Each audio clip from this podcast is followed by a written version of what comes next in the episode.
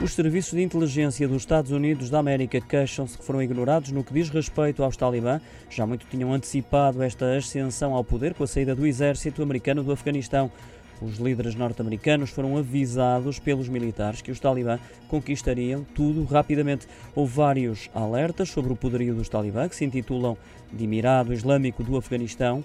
Um deles apontava para um cenário de isolamento da capital Cabul num espaço de 30 a 60 dias e que um mês depois poderia cair para o lado dos talibã, o que veio acontecer, segundo a ABC News, que citou várias fontes a explicar o erro que foi o anúncio prévio de retirada dos militares do Afeganistão por parte de Donald Trump e de Joe Biden, pelo efeito que pode ter tido de impulsionar a ofensiva talibã com a retirada a ocorrer a 4 de julho deste ano. Segundo uh, Michael Morrell, o antigo diretor da CIA, Agência Central de Inteligência, o que está a acontecer no Afeganistão é o resultado de inúmeras políticas falhadas por várias administrações.